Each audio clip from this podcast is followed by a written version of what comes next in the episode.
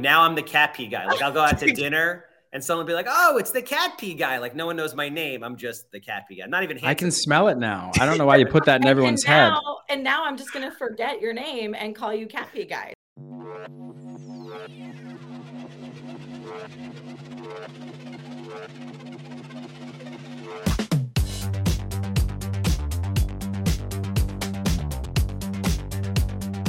Welcome back to the Walk Thru, where we walk you through this week's trending topics in real estate. I am your co host, your moderator, and captain of BAM, not a big deal, Dan Oneil.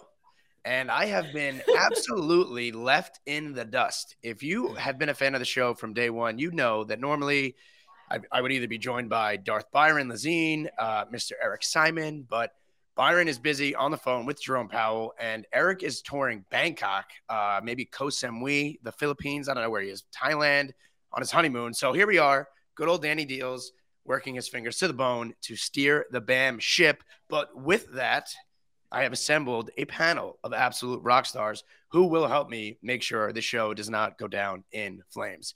Joining me today by popular demand, Mr. Hot Take, Mr. Brad Pitt an absolute fan favorite. People are chanting this guy's name in the comments, dripping from head to toe in Peter Millar with over 1 billion in sales. Yes, that's with a B. Mr. Andrew Undem from Baltimore, Maryland. Andrew, how are you today? I need you today. Hey, I'm here. Don't worry about Byron and Eric wherever he's in in Bangkok and whatnot. We got this totally covered, and I'm just so excited to be on here with Taya's two cents. Mm-hmm. Um, you know, and the whole cast here. But look, I'm already overworked and underpaid, so I, this is just another one of these unpaid consulting gigs. Let's get this show on the road. You're telling me. Speaking of uh, Taya's two cents, we are also joined by another fan favorite, the goat, the queen, fresh off Aww. an 11 million dollar listing. How you doing? Hey, Taya DiCarlo. Taya, how the heck are you? Thank you for joining us. We need every cent you have today. Oh my gosh, thank you. I'm, I'm happy to be here. I'm uh I'm you know fresh off of eight hours of sleep. So watch out now. I'm actually mm-hmm. completely recharged and ready for this Hell recording. Yeah. it's about it's about eight hours more than i got last night. And lastly we are joined by soon to be fan favorite mr 3d flipping hundreds of homes a year master's degree from nyu how are you one of my best friends on the planet. We just listed the largest 3d printed home in america mr excuse me mr charles weinraub aka the handsome home buyer how are you, buddy?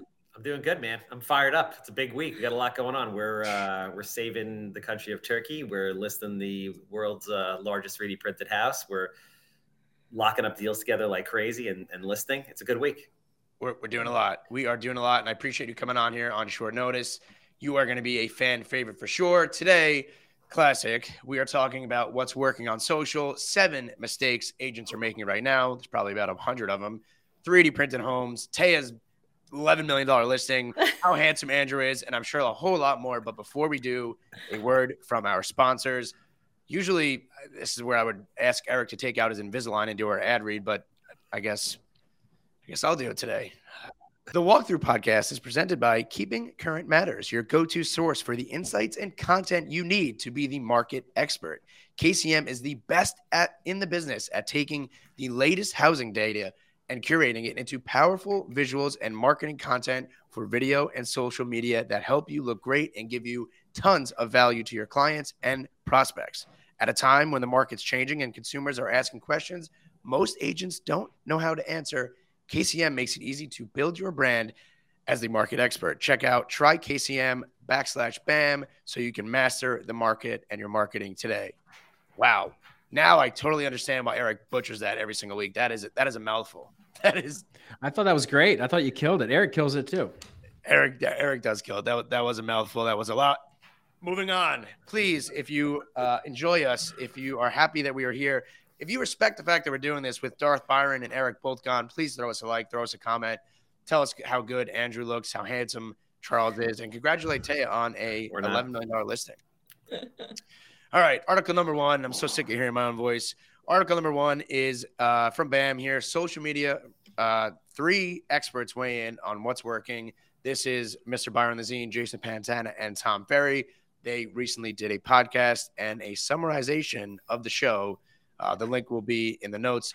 But what you need to know the most important strategic advice for agents on social For agents who want more sales, more listings, more referrals, they need to be strategic when creating content on social in 2023. Here are some of the best advice that was given on the podcast. Number one, avoid the contagion of trying to become a celebrity agent or moving from ecosystem to the ecosystem. Mm-hmm. Mm, it's powerful. That's powerful. Number two, produce content in your local market that no one has started doing yet, aka hyper local green screen videos, what's happening in your market, restaurants, so on and so forth. Number three, whether you get a listing from a particular video matters less than if potential clients recognize you and the value of your content when you walk through the door. Uh, don't use politics. We know that. Make a short list of your most effective content and double down on it and create value. Create videos that add value to anyone who chooses to follow or subscribe to your content. And finally, let go of the question of is this going to go viral? Super important. Taya, as a queen of social celebrity here, what are you focusing on right now on social media and what's working for you? Um, well, I'm I'm just focusing on what's tried and true for me, and that's being the knowledge broker and providing content that's valuable to the consumer. And I think what really gets lost um, in social media land, whether you're on TikTok or Instagram or Facebook, is this this contagion of the ego right? People are obsessed with virality. I think it's human nature to want you get excited when something goes off really well. We we love this, right? But at the end of the day, so many agents are losing sight of why they're on social media and who their audience is. When you come from the place of who's my audience, it's the buyer and the seller, the investor, you're not going to make content about like stuff that only realtors are going to like. Like put and when you started talking about all that, I thought about this. Okay, for all the realtors listening, imagine you're a professional landscape designer. Are you going to start making content for other landscape designers? No. You're going to make content for someone who wants to build their own garden or someone who wants to learn about seasonality, when you should plant certain things. You're going to provide information and knowledge to the consumer not to your colleagues, not to your competition, not to, you know, other landscape designers from around the country. So people need to start thinking about who is my audience and make content for them. Stop making content for other real estate agents. Yeah, I love that. My, my father's a landscape designer, and, and that's a really good point because I mean, I'm I'm a victim or I'm guilty of it. I, I make content for other agents. It, it is a way to grow your following and brand, but you're one zillion percent correct in the fact that we should be making content for for our consumers, for our clients. Andrew is somebody that's trying to build their brand. I mean, you are going to skyrocket about any day now, especially with that Thursday bread, Brad Pitt looking hair that you got there. The, the volume, the volume that you have on that haircut right there. What are you focusing on right now? And you're going to explode. It's only a matter of time. So, what are you focusing on right now? Well, we're focusing on a lot. I first have to comment on only people with $11 million listings and, and people who who have listed the largest 3D home in the country say things like landscape designer. Here in Baltimore, we just call them landscapers. So that's a pro tip. Properly naming things is important. But Taya mentioned something important, making this content for the consumer, because you know I mentioned Alan Dalton a lot because he's had such an impact on how I think, and he's kind of my mentor, and we co-authored a book. But he taught me that the only way you have access to people is through their concerns, which is why you have to talk to the consumer. And you know what? Every consumer in your local town, if you're thinking about the town you live in or the neighborhood you're thinking about creating some hyper local content in, you know what every person has in common? Every homeowner has one thing in common wildly different political beliefs and all different types of beliefs. Very diverse. Doesn't matter how diverse the situation is. They all want their property value to go up. So that's the key kind of paradigm to look at these things is knowing I can only people are only going to engage with me if I'm if I'm putting out content that's that's addressing something they're concerned about, the value of their home, what's going on in the community, because they all want that property value to go up. So I'm I'm taking a hard look at that and how we create that content. Mm. Um, and I kind of just copy what Taya does. Taya's two cents. I mean, she's kind of uh, famous. She, oh, stop it. She is famous, and it's, good. it's a good idea. Literally, just copy everything. Imagine you just did a what, what's the uh, the the bungalow? What what's that? The uh, Blanco bungalow. Yeah, imagine you just make the the Blanco bungalow in uh in in Baltimore, Maryland. They probably don't have bungalows there. If you have only landscapers and not landscape designers. We probably need a landscape designer before we can find a white bungalow worth talking about. But a million dollar bungalow, a million dollar famous bungalow. Um, Charles, uh, you've been like if there's a playbook for social media, you uh, you you had to have written it because you've been doing this for years. Like you in, in our hyper local market, you were the first one with the podcast. You were the first one that was posting on TikTok. You were the first one that was posting ten times a day. There's a playbook, you wrote it. What are you doing right now? Fast forward two or three years, that is working, and what are you trying to stay consistent with? Yeah, so my big thing was with social media, I was always looking to, I didn't necessarily want a very broad market. I wanted a super niche, hyper local, like who I don't need millions of followers. I need the people that are going to be driving business to me, which is real estate agents and wholesalers in the area. So how do I like use social media, interact with them? To Taya's point perfectly, you're coming up with things that they care about, right? That are important to them, that are going to make them laugh, that are going to make them engage. But most importantly, I think people forget that social media is really about what we're doing right here, which is collaboration come up with all kinds of unique and different ways to put other people in a great light. Like, for example, I do a show called The Elite Agent, where I call up real estate agents like Taya that are doing amazing and I say, hey, listen, I would love to showcase one of your listings, what you're doing. And this way you can tell other agents why you are so fantastic and tell people that are looking to buy or sell why you're so fantastic. These types of things build bonds and relationships with people that just drive business. And the more you do it and the more people you interact with, ultimately the more business that you do. Um, I don't think agents or anybody really has an excuse now. It is easier than ever to create content at scale. All the platforms are favoring short form video. So you can, you know, you don't have a big budget, you don't have a lot of time, you can reuse the same videos over and over and over again on every platform and have them be wildly impactful. Uh, YouTube shorts are blowing up for me right now. Like I don't even understand it. I'll put something on Instagram, it'll get three views. I'll put it on YouTube Shorts, it'll get a million views. I don't know what's going on over there. Obviously, they're pushing that platform, but YouTube Shorts is something I would really, really uh, concentrate on if I was creating content right now. And, and, for for context too, Charles is you know flips homes, right? So majority of his content is, is is advertising to agents, right, for himself, and a majority of his business comes from agents in our market that want to work with him because of his content, because of social media.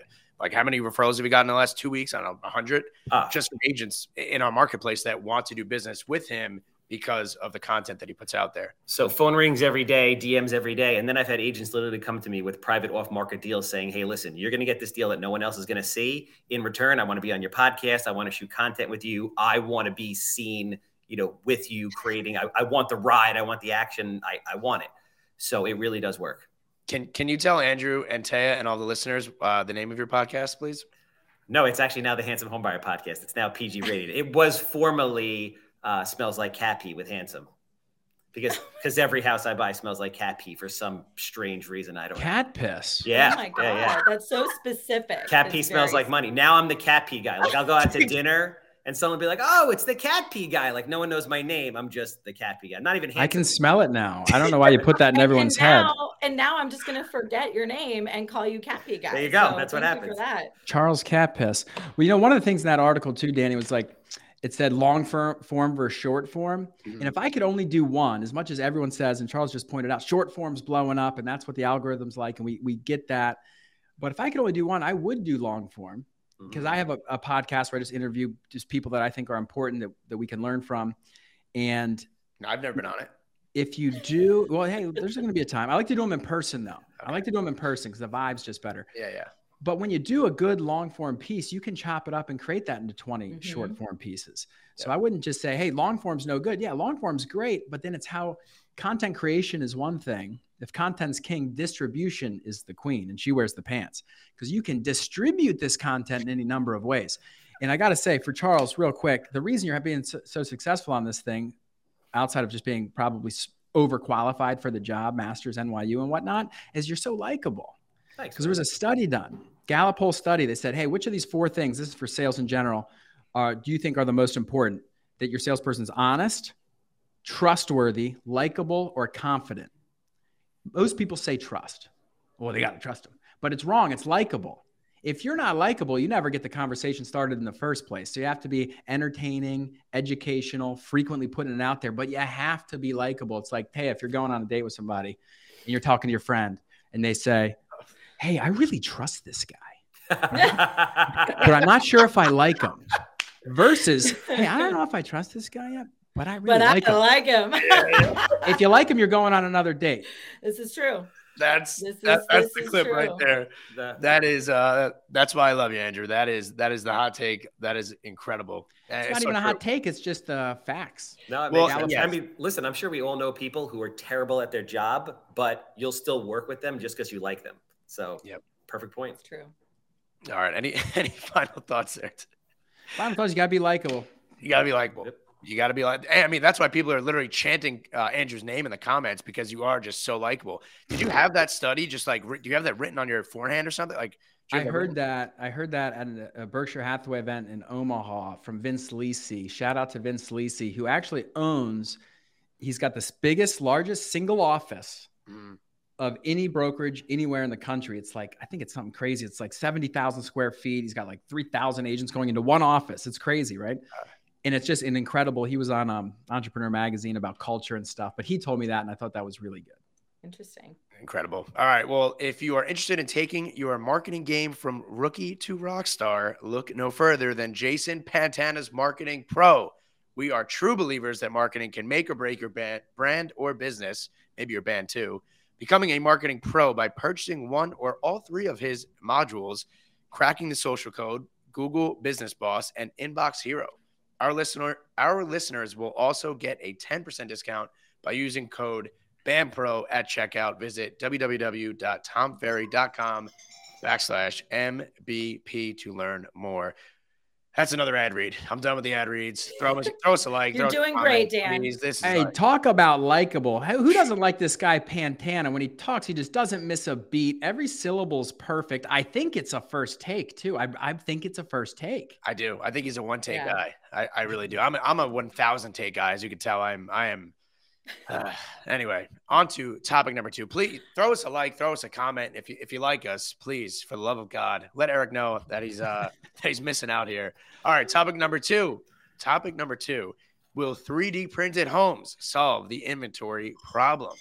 This is right up our alley here. Uh, and Charles, actually, you wrote this with the BAM staff. How 3D printed construction will change the market. Imagine a world where your client selects the building lot of their choice. Using virtual reality, they move through their newly designed, beautiful concrete house. Open concept, curved walls, radiant heat, solar, Tesla charging station, gray water system. They even select the furniture in each room. Cost, you could save up to 40% on forms, footings, foundation, uh, excavation, walls, and roofing compared to the traditional construction. Design, if you could dream it, you could print it. Speed, since you don't have to coordinate multiple trades like a plumber and uh, electrician, everything, construction is much faster and quality. Concrete is fire, flood, and insect proof and lasts longer than traditional houses. With supply chain issues rising, material costs, and a shortage of skilled labor, there is an inventory shortage of nearly 4 million single family homes across the US. Is 3D printing the future? Charles, we just listed it yesterday. I have, I don't know, 100 DMs right now. Phones are ringing off the hook. People want to take a look at it. This thing is everywhere, it's on the news. Is 3D printing homes the future? You're on mute. Thanks, man. Sorry. I teed that up so well for you, too. That is. Can't, aren't they going to aren't they going to edit Charles. that little Are, are 3D printed homes the future? automated construction? Yeah, specifically 3D printed homes is absolutely the future, and it just it has to be the future. A construction is is a trade that hasn't. There's been no major disruptors in the last 200 years, and now this is it. So. I mean, I outside of 3D printed homes, I stop building houses. Everybody knows I build anywhere from 70 to 110 houses a year. I can't physically build a house on Long Island and make money. I'd have to get the land virtually for free. And obviously, anybody that lives in New York knows nothing is for free, right? So 3D printed homes allows builders to make a profit margin. It allows for sustainable housing. It allows for houses that you know will last. I mean, your typical house has to be redone every 20 or 30 years. These houses are virtually indestructible. For landlords, I'm a landlord. I have over 100 plus rental properties. This is the greatest thing. I'm super excited. We're doing a 25 lot subdivision, all 3D printed. You can't you can't break them. The floors are concrete, the walls are concrete, but they still have a very cool, chic kind of um, industrial modern feel. Uh, I'm really excited to see what the public thinks this week when we uh, unleash this thing.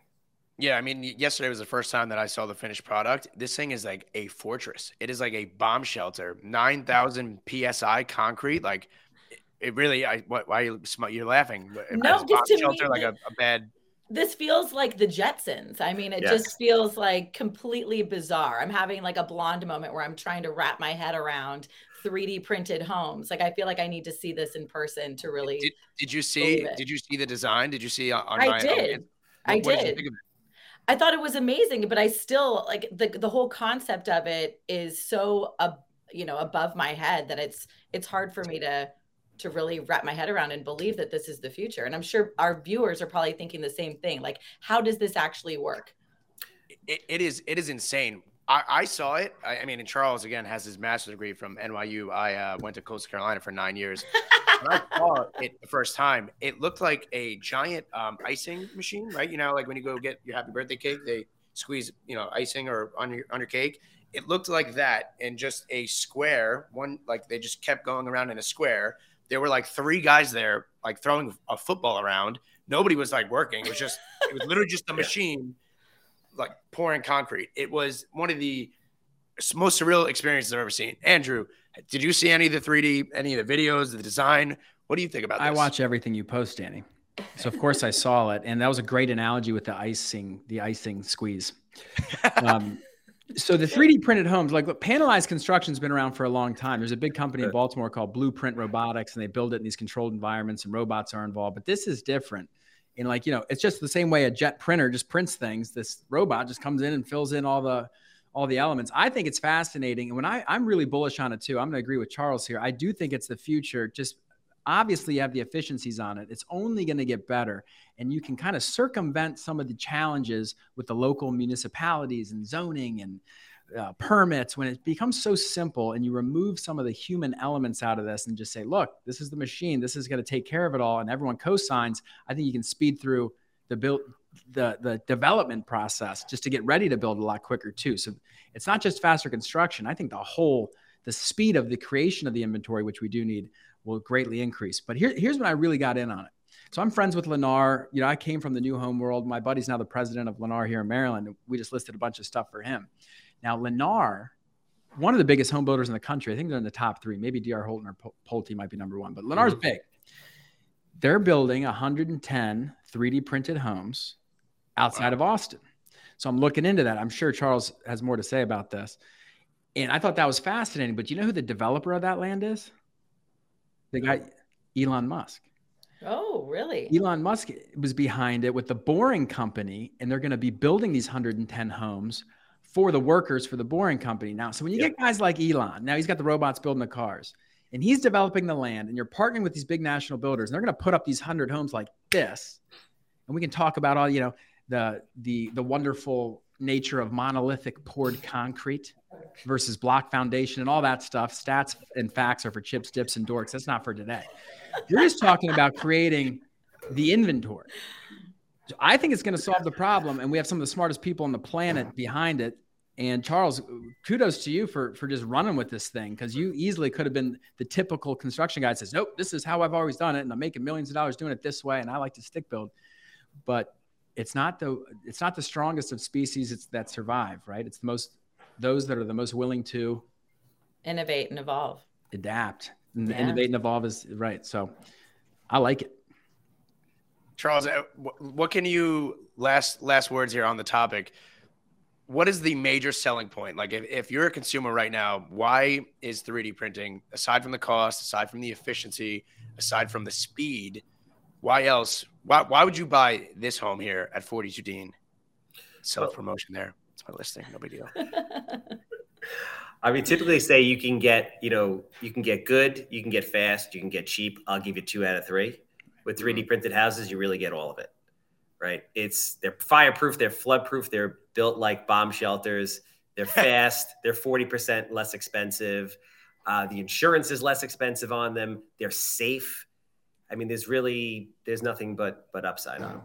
Hell yeah. I want a guy, if we're going to talk about 3D printing homes anytime in the future, I'd prefer it to be a guy with that nice, thick Long Island accent. I like the way you talk about it. Not thick enough, huh? My, my, my coffee talk isn't as pronounced as uh, as others on Long Island. I love no, it. No, it's thick. No, it's It thick. is- and it's it- much it's better than almost Baltimore. As, uh, as as Andrew's hair right there. The uh, the volume on uh, on Andrew's hair. What is it? The Brad Brad Pitt Thursdays. Yeah, we go for the dirty Brad Pitt look Dirty on Brad Pitt. Thursday, but that was off air. Dan, thanks for bringing it up for the public. It's my pleasure. All right. If, if you haven't checked out the 3D printed home yet, uh, it's on our Instagram. It is online, 42 Dean Street. Let us know what you think of the design. Let you know. Let us know if you think it's the future. If it's not the future, if you hate it, if you love it, throw us a like, throw us a bone, anything, please, for love of God. Topic number three: Inman. Reasons, seven reasons agents are failing and how to avoid their mistakes. This list should be way more than seven, but we'll keep it there. Number one, they're afraid of the phone. We see this all the time. I can speak to that personally. Uh, number two, they thought it was going to be easy. That is self-explanatory. Mhm. Number three, they lack discipline with their schedule. I think that should be number one. Um, number four, they do not prospect enough. Number five, they don't go on appointments. Number six, they feel entitled. Uh, I know all about that. Numbers, I don't even know where I'm at. They think they can do it part time. It's hard to do. Um, number 10, I guess, they are too passive. And number 40, they are looking for an easy button. There's no such thing as an easy button. You got to make your calls, you got to prospect. Very, very tough to do just part time. Can't be entitled. You got to work on your skills. You got to have discipline in your schedule, and it ain't easy. No. Andrew, seven. I mean, I just rattled off 30, but what do you see with your team most commonly mistakes that agents are making? I see all of those that we just listed. I think the, the discipline and schedule is one of the biggest things because a lot of agents just think that they can kind of, we don't have a boss, right? Nobody's telling you to go to the office. No one's telling you your hours. No one's saying, hey, you got to be here nine to five. Nobody's giving you an SOP, right? Like we're 1099. What are some of the biggest mistakes that you're seeing? Are you kicking that to me? Yep. Well, like I said in the past, I know this was a hit, but you know, in this business as a 1099 independent contractor, you're what I call you have to be an outdoor cat, not an indoor cat. Not someone's getting the paycheck. Someone's gonna bring me a little bowl, and I'm gonna eat this over here and get the clawed. You got to go out there and hunt and kill, which is why I always take this opportunity to bash Redfin because they're a bunch of indoor cats on a 60k salary, and I just pray to God I get to negotiate against a Redfin agent for my client's benefit because there will be blood and guts everywhere. I So- love that analogy. It's just So good. guys. So, So good. and we can all agree we're outdoor cats. At least the good ones are. But it comes down to clarity. Okay, clarity is a superpower. You got to get really clear on who you are, what you want, and what price you're willing to pay. And all these seven things, there was that list. And that's a shout out. Jimmy Burgess wrote that article. He's like the king of Inman. He's my homie down at Beach Properties of Florida. Phenomenal guy. Um, you got to get him on the show, by the way. We'll we'll we'll make sure that happens We'll talk. the but the big thing for me personally is because I'm a big sales guy. When I got into the business, I had all this new construction sales background, and they kind of like lock you in these rooms out in Reston, Virginia, near the CIA, and it was all about sales. Like you wear a shirt and tie, and this is how you sell this new construction. And they're real serious about that. And then on my days off, because you work every weekend, Tuesdays and Wednesdays, I ended up working at a sales consulting firm and learning B2B sales and these more complex uh, sales situations. Um, and I don't think most people realize what a real salesperson is because that's what your license says. You're a real estate salesperson, which it, it has a stigma on it, like, yo, used car, this or that, slimy. It's not. It's the highest paid profession on the planet. And your really job is to just get people what they want in, in a manner in which they're going to say nice things about you on the internet. So you have to be able to get to the truth really quickly. People aren't confident because if you were really confident in front of a buyer and a seller, you would do the things. You wouldn't be afraid of the phone. You wouldn't be afraid of going on appointments. You wouldn't be afraid to structure your day to go out there and hunt like an outdoor cat, like you're supposed to be. It all stems from them not having clarity on what their job is. You got to get clarity on what your job is. It's to be a salesperson, which isn't this greasy, slimy thing. It's to help people get what they want, get to the truth, and navigate the process. You get paid for advice and perspective. Yep. So that that's that's the missing piece. There's our industry is riddled with a lack of true sales training. And the only reason I know is because I kind of went through it. Thank God I did. But we get like the coaches and this and that. And it's all about, hey, short do videos, do this, do that. And there's a million things you can do. You know what? It's not, hey, these are the addendums. These are the contracts. This is joining a board, how to work your lockbox. That's called being a realtor. It has nothing to do with sales. You need both. Yeah. I think people are also riddled with laziness. Yeah. I think that, and I, you know, I bet some people will comment and start bashing certain generations for being entitled or lazy or whatever. But I think that's a human, that's a human thing that people want the diet pill. They want to take the magic pill that's just going to get them on the road to success, to get them there bigger, better, faster, stronger. When the truth of the matter is, anything that's worth anything like worthwhile is going to take some blood sweat and tears whether when when you actually start exercising in the gym and you build this beautiful physique you didn't get it overnight you built it slowly slowly slowly all of it uh, you know you know over time you were stacking those pennies. And the same thing goes for a successful salesperson. I can't tell you how many people i've met who get their real estate license and they're like oh yeah i see how much money she's making or how much money he's making. How hard could it be? I was once that same person when i started as an assistant.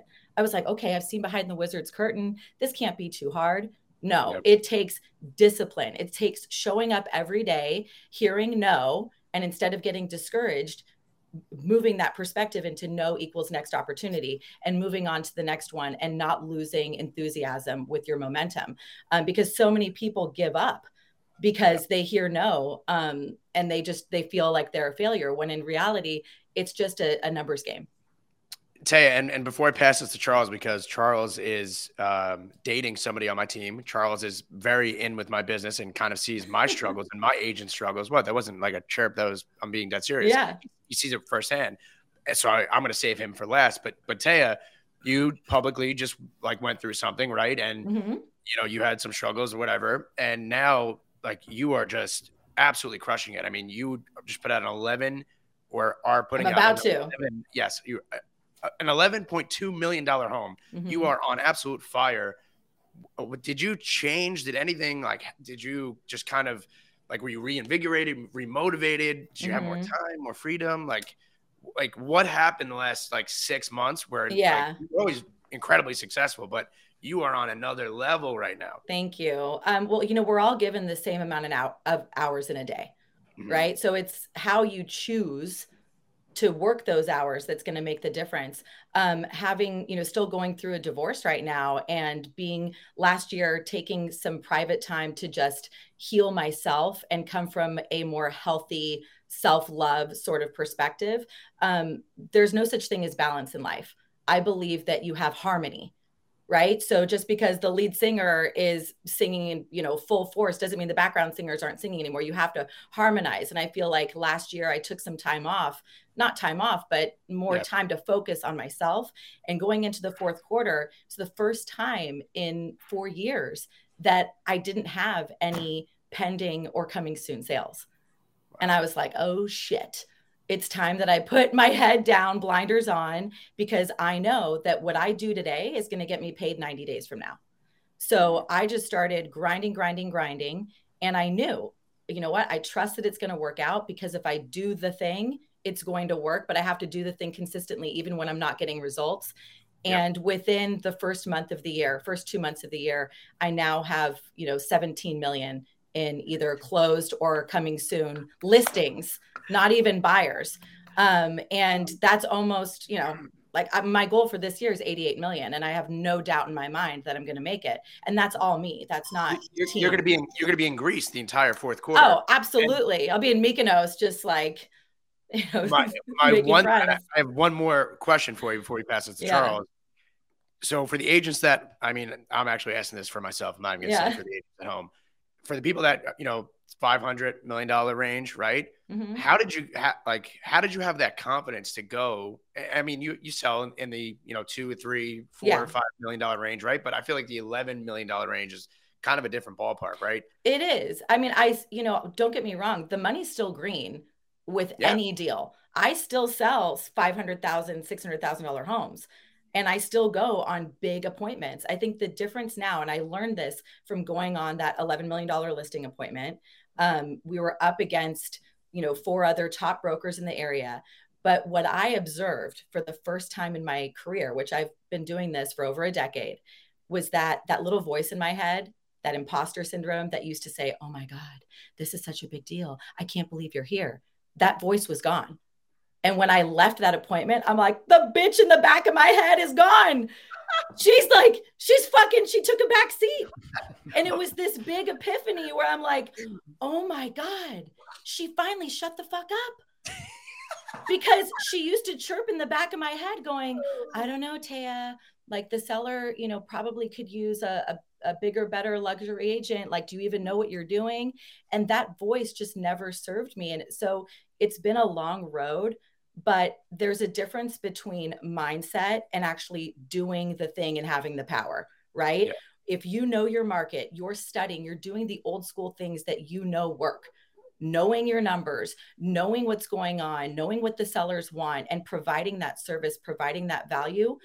I got to tell you, behind those closed doors of the $11 million listing, they want the same thing that the million dollar listing people want. They want to get it sold fast for the highest price and for the mm-hmm. least amount of effort. They want you to do that for them. So it's really all the same. There's there's not like this big difference in the luxury market. And, and you know why you got that listing taya? Like andrew said because they liked you who yeah, wouldn't? oh, and they trusted you, you. all right you. charles you you see this daily. I mean we we talk 100 times a day. You see it with the agents on my team. You see it with agents in our market across the country what do you see as the biggest obstacles? Like what, what gets in, in these agents' way? I think it's a combination of things. I think agents, I think being a real estate agent is 20% sales and 80% marketing. I put out a video a couple weeks ago where it's like agents, real estate agents are not salespeople, although yes, they are, but they're really marketers. That's disagree. It. Keep going. Oh. You're mar- they're marketers. They have to market to have people want to list their home or work with them to possibly buy a house. So that, in my opinion, is the overwhelming majority of what they're doing. Obviously, there's a lot of laziness in there. What I, I'm going to defend the agents and say that, and listen, I know your team, you do an amazing job. You do a better job than any other team leader or broker that I know of on Long Island. Not saying that because I love you, saying that because it's fact, right? But I think a lot of agents struggle and this is loan officers or real estate agents where they get up every single day and they want to work. Let's say they they have the desire to work, but they don't know what to do. There's no roadmap. There's no plan. There's nobody that's setting you out there saying, hey, listen, you should be time blocking. You should be doing this and you should be doing that. They don't teach you this stuff in college. I've been to four of them. I know. They don't teach you this stuff in high school. How do you know? How do you go out and seek out this type of knowledge and mentors that can train you how, on how to do this stuff? You expect your broker to. And sadly, 99.9% of brokers aren't. So it's it, it's tough. It's tough on agents unless you have that innate outdoor cat ability and you're a grinder and a hustler, which is why it seems like five percent of all the agents or less make all the money. Well, call me harsh, but I think there's no excuse to not be an outdoor cat. If I can Google it, like that. Yep. Honestly, that is one of my pet peeves about agents who claim that they're not successful and they don't know why. Honey, you know why you know why. You need to google it. I'm not kidding you. It's it's infuriating to me that people will ask questions that they could easily google and get the answer to. Now if you google it and you still can't find it and it's like sipping through a fire hose and there's too many things to choose from that's one thing. But i can't mm-hmm. tell you how many people will not be the type of mindset which either you have it or you don't that you could just be an outdoor cat and teach yourself how to fish. We live in a time where the answers are out there and they're free and they're readily available. If you're not teaching yourself or searching for that knowledge of how to sharpen your sword, that's on you. You have yeah. it's it's free. So I'm with you. I'm, I'm I'm with ultimate responsibility also, but I'm sure a lot of people, myself included, I don't know if you ever had the situation where sometimes you know there's so much stuff that you have to do that you just you get overwhelmed with how big the wall is that you want to build that you forget it's just brick by brick mm-hmm. by brick um, you know, I um, always tell our team too, like I can accept failure, but I cannot accept not trying. And Taya just pointed out something. There's a perfect word for it. It's called being an autodidact, which just means you teach yourself. The, polysyllabic words. Dan loves the polysyllabic words. I can, I can confuse him pretty easily with those. no, autodidact. You have to be that in the outdoor. Autodidact. What that? What is that from tenth grade chemistry class? What the hell is that? A molecule? Uh, Jeez. Uh, it would probably be English. Uh, that's just a word. But the, the the key thought process here too is people are, are so avoidance of, of they avoid confrontation and that's all this business is. You're going to be confronted with buyers, with sellers, with the agent on the other side of the deal, the appraiser, the inspector, the title company. And your job is to solve conflict. And actually, agency is representing your buyers like they're yourself. If you can't solve conflict and you're afraid of that, like an indoor cat, well, you're a statistic as you should be. Or better yet, you're going to come get clawed up by people like Charles and Tay are just going to run you over. Yeah. And they're going to look great. And you're going to go back to saying, oh, shit. Most people have never went through anything. And it's obvious. Some people's never been beat up before. It's painful. I, uh, it builds I, character. yeah, I got an older brother, dude. This is nothing. I'm I not actually, afraid to get hit in the face. I actually do want to jump in and support something you said mm. before, which is the art of sales is is lost. And i think there's not a lot of people that that really have that training. I was fortunate. I was trained i owned the Maaco body shop franchise before this and i was trained by a gentleman who sold electrolux vacuum cleaners door to door in the 70s and was trained under like the zig ziglar and tommy hopkins. And it's about building value closing beating out objections overcoming objections to solve problems and reclosing again and doing this over and over and over again. And that to your point isn't isn't really taught anymore that's why I said I disagree. Because if the marketing's great, but you suck, it doesn't matter. You'll just keep sucking. Whereas I'd rather take, give me 10 leads if I can close three of them is a lot better than give me a 2,000 leads because my marketing's good, but I still mess them up. But it's the chicken versus the egg. I'm, it's just podcast jargon. You have to have both. If you yeah, don't yeah, have both, you're screwed you have to have a, a, balance of both, right? You have to be a good marketer in the in this business to market yourself, to market your brand, but you also have to be able to be a good salesperson and sell the house, sell the story, right? Like sell sell the experience. So I think it's a 50-50 balance of both. I wish I had I wish I uh, graduated college and I had as as big of a vocabulary as you, Andrew, and I don't, but um, you're you're pretty good. You're like a sesquipedalian. You'll get there. You're very loquacious so, Pokemon? What the, what the he's hell? just he's just flexing on you now, Dan. Yeah, he's just yeah. flexing on you. Hey, Dan. Polysyllabic. Polysyllabic. there was one thing that we got from Elite Retreat when Phil Jones spe- uh, spoke on the last day. Um, mm. For anybody listening that was there, and he was teaching everybody about how to be a better salesperson, right? And one of the things he mentioned was even if you don't know the answer, like no one wants to be pitched, they want to be helped. They want to be served. So when you come from this place of curiosity and understanding the context you don't have to be the best salesperson. You just need to be human and make it not about you make it about the other person. So when you go on that listing appointment and you're up against some big dogs in your market if you go in there and you slow it down and you let the consumer or the the client do the talking you're going to be able to serve their needs instead of just steamrolling them and making it all about you. I think like the big the big theme i see on this talk we have today is like removing ego from the situation and making it more about the client. If you yeah, yeah, if you can't make people comfortable and establish bond and rapport that is the first step in any single sales process. Yep. but you can't throw money at that problem. You got to earn it. You got to do the training. You got to fail a little bit Mm-hmm. Um, but what you can throw money at is get the leads and, and, do some decent amount of marketing, but you can't do it to develop yourself. That's yes. that's a personal yeah. endeavor. And, and, no matter how much money you throw at the leads, if you can't convert the leads, uh, Charles, I mean, you see this ton of this guy spends hundreds of thousands of dollars a month on marketing. If he wasn't able to convert on those leads, you're just you're, you're throwing that money. the, the leads are weak. The, no, the leads are weak. You're weak. Yes. Okay. That's Alec Baldwin. Glengarry yes. Glen Ross. Look it up. Yeah. All right, He's well, like, Google it. the leads are weak.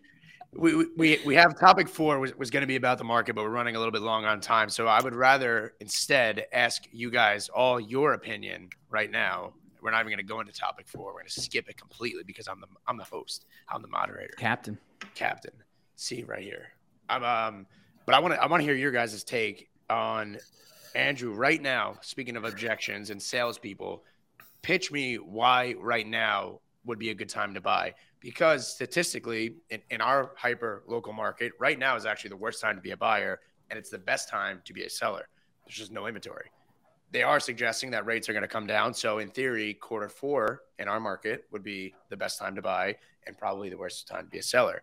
What's happening in your market and what would be your advice right now for a buyer so this is a, frequently asked question out there, and, and, like you know, Quora, and see what people are. Is now a good time to buy? Is now a good time to sell? The thing is, we are not in a vacuum, and every single individual situation is so different. Which is why I don't like to play the game of this is this big swath. I'm going to put all you guys in this bucket, and this is the solution for you. Going back to what we were talking about earlier, you know, you first need you have to seek to understand before you can be understood. So before I can even give somebody this type of advice, I really got to know what their situation is.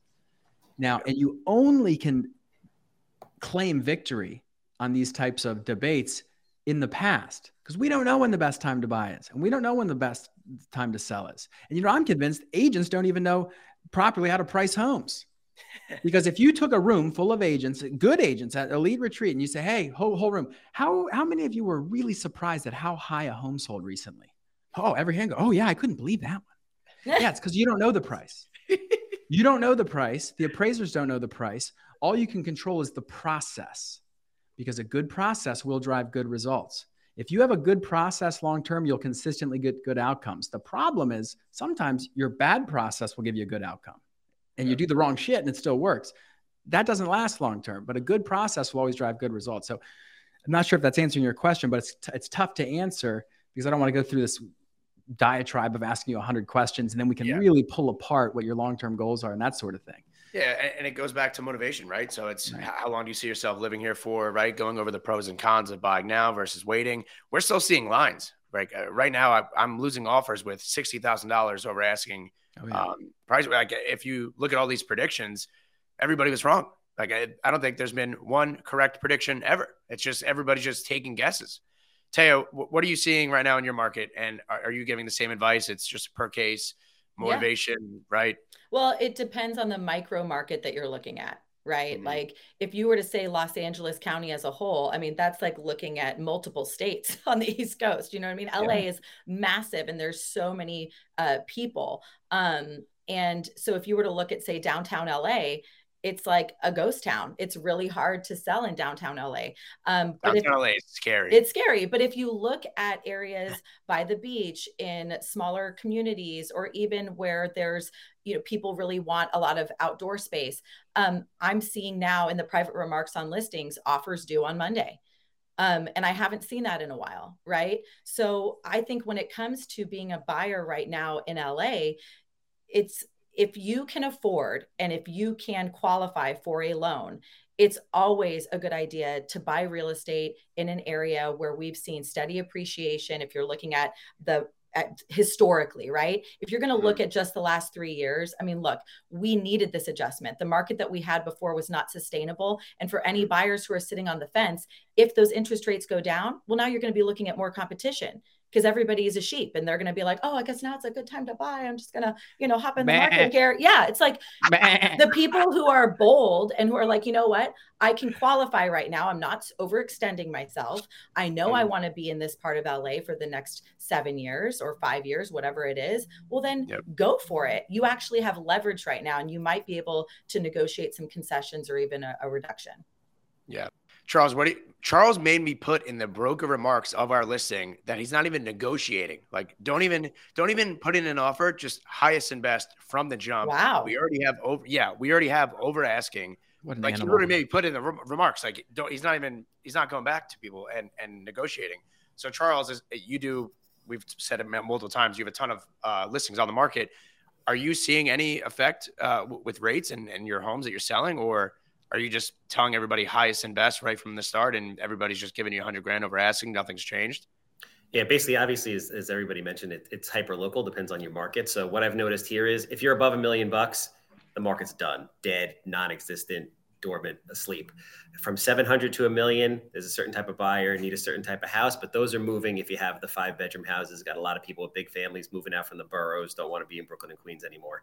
Anything under $700,000 is an absolute melee, lines down the block, no inventory, less than three months, and it's just crazy. And the wow. right product priced properly is just flying off the shelves. And that's what I see every week. This week, I'm bringing six houses to market and the showing times and everything is just blowing up. It's crazy. Like I've actually turned myself into what I call the pump and dump king, where usually I gut renovate everything new. Now, a lot of times I'm buying houses, doing very minimal to no work in certain cases, putting them back on the market because I can't afford to renovate them because the cost of construction is so absolutely insane and the towns take so long to get permits.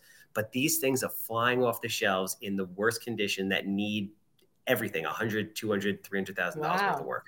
Yeah. Yep. Pump hey, and dump king. Pump and dump king. yeah, king. Lipstick on a pig. Danny, uh, melee is a good word. You should write that down. That's like when it's like a scrum. Okay. So a lot of people are are, are fighting over the same thing. I know this guy Andrew's speaking pig Latin half the episode. All right. I'm day Akfe. guys reading from the Bible over here. I don't know where the hell you're getting these words from. I complimented you on your hair a hundred thousand Oh my times. god. Thank you guys so much for being here. Taya, you are the best. Thanks. Charles, I love you. Uh, I appreciate you being here. Andrew, I love you. Thank you for being here. Hopefully, we did good. I mean, I guess we'll find out from Haley. I just, I, I've been unconscious for the last 48 minutes. Uh, thank you for tuning in. We have one more week to go before Eric gets back. I hope he's enjoying his honeymoon. I hope he's enjoying Bangkok. I hope he gets a new six iron because I watched him snap it over his neck mid round on his wedding day. Yeah. oh my god. Yeah, literally snapped it over his neck. Actually, pretty impressive, uh, to be honest. I didn't think he was that athletic. Uh, but anyway, thank you guys for coming. I think that's a show. Andrew, do you have any other uh, microcosms here to, to drop on us? Any other uh, chemistry words? Any final thoughts? You know, no, I just the, the takeaway here is you get paid in direct proportion to the information you gather, not the information you give. To tack tack on to what these guys just said. If you're gonna be a good salesperson, you got to gather that intel and then use it for your client's benefit. And- gather, don't give. And be an outdoor cat. Yeah. All right, that's it. That that's a wrap. Thank you so much.